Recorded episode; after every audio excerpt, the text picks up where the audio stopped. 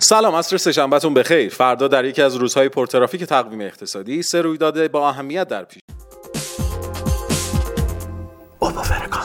ابتدا CPI استرالیا منتشر میشه که انتظار میره نرخ تورم سالانه در ماه ژانویه از 3.4 درصد به 3.6 درصد افزایش یافته باشه.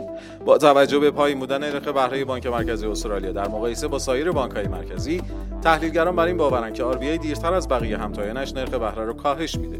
افزایش تورم می‌تونه ضمن تقویت این فرضیه انتظارات برای کاهش نرخ بهره رو تعدیل کنه و دلار استرالیا رو در مسیر صعودی قرار بده. در ادامه نشست سیاستگذاری بانک مرکزی نیوزلند برگزار میشه. اخیرا و با توجه به رشد مهاجرت و تورم ایجاد شده در بخش مسکن و همچنین افزایش انتظارات تورمی برخی تحلیلگران متقاعد شدند که RBNC به سمت افزایش نرخ بهره حرکت می‌کنه. بازارها تنها 30 درصد احتمال برای افزایش نرخ بهره در این نشست و حدود 60 درصد برای ماه می در نظر گرفتن. ولی چیزی که قطعی به نظر می‌رسه عدم کاهش نرخ بهره است.